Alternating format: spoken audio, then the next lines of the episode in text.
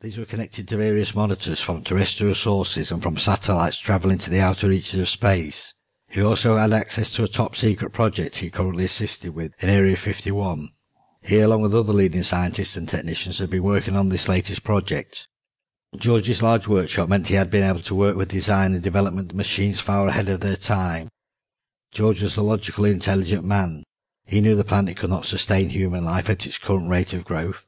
The thing he didn't take into account when he devised Saviour was that wars thinned out the human race. Disasters gave the planet time to restructure and rejuvenate. But by his and his father's intervention, they had inadvertently added to the current crisis.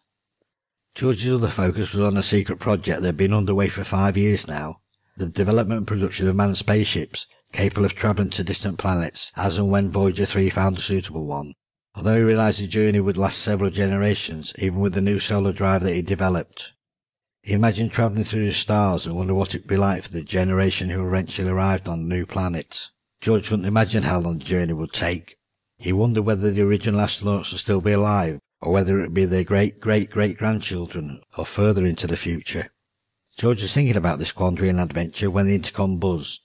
George, snapped his wife Anne, when are you coming up? It's almost midnight. On my way, honey, said George. Oh, said Anne, church called. Okay, said George as he started to switch off a few monitors and then picked up his phone to call church.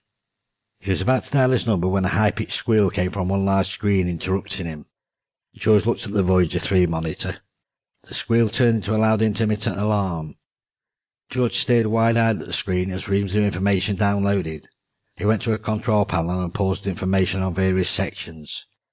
The top of the screen never changed. Planet X24609-2016, Sector 164B, slash 64.67.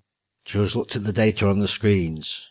He read the relevant information about planet X24609, 64.67 billion light years away.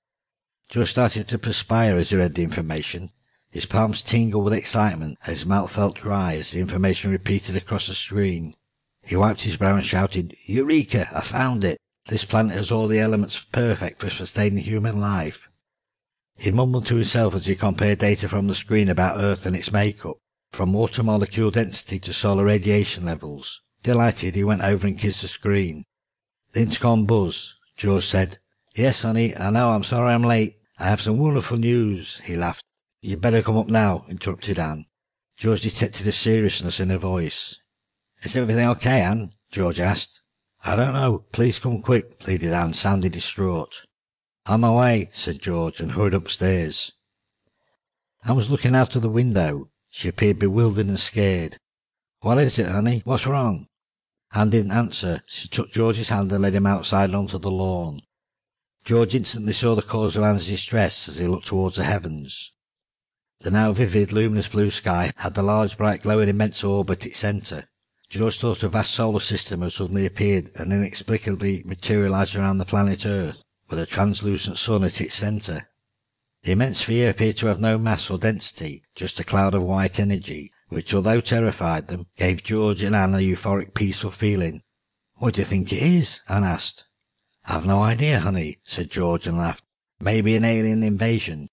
Although he wondered whether his recent discovery may have prompted an alien attack, but he's confused because Voyager 3 hadn't yet found any traces of life forms. Orbs of light darted around the immense globe.